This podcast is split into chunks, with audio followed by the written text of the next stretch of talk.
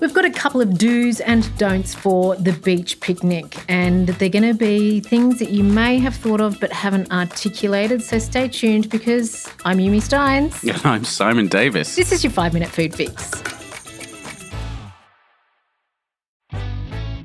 Simon and I both have young kids, three in your case, mm-hmm. and I have four varying ages. And taking them to the beach is one of the great Aussie things to do in summer. Very much is you. It's such a win win because you get exercise, you get sun. They can kind of make a mess and it doesn't matter. It gets washed away by the ocean. It's so brilliant. so, the best way to do it, I think, is with a little bit of forward thinking to think, okay, my children, my partner, we're all going to need to eat. Yes, absolutely. And Food drink. gets in, it has to be involved with small kids wherever you go. Oh, it really does. It really does. And I don't necessarily approve of buying stuff from the kiosk. It's just so much wrapping and takeaway and disposables. Yeah. So for sure, take a keep cup and get a coffee, but I think try and bring as much as you can to the beach or to your picnic, your bushwalk, that kind of thing.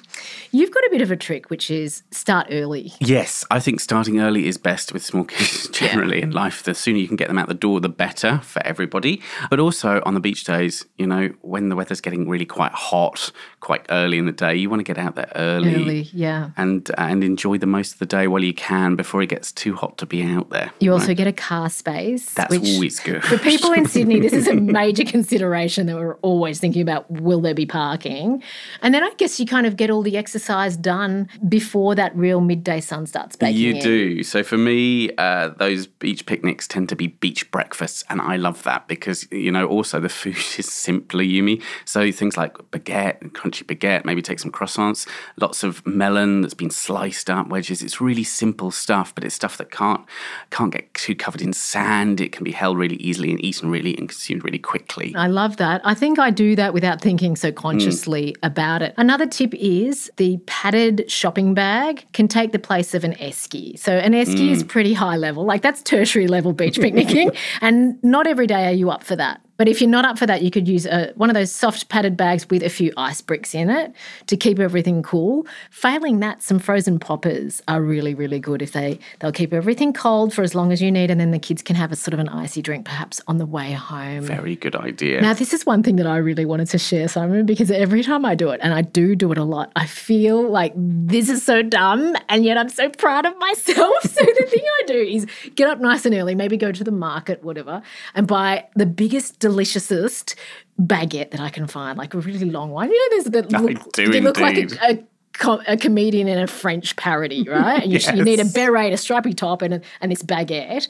And then I leave it whole, cut it all the way lengthways, bust it open like a butterfly's wings, and then fill it all the way along. So maybe ham, cheese, tomato, mustard, you know, mayo, that kind of that kind of thing. Yeah. But of course, considering who's eating it, then I wrap it all up quite carefully because of sand.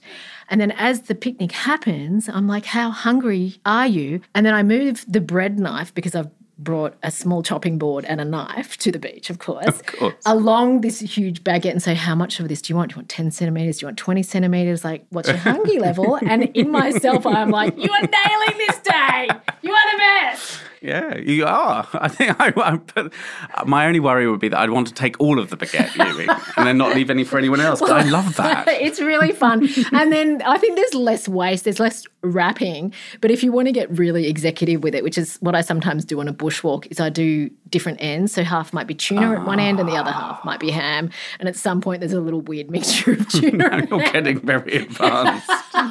in the middle. So that's my tip. And don't be embarrassed, you know, to be that person who does have a chopping board and a, and a knife at the beach because you are eating well, you're feeding your family. and everyone's happy. Everyone's that's happy. The point, isn't it?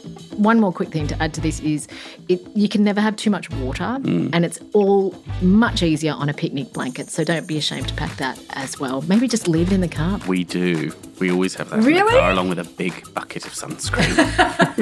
This is so Aussie, so Aussie. This has been your five minute food fix, beach picnic episode. We've got so many more great episodes in the can. So subscribe and share this with your friends.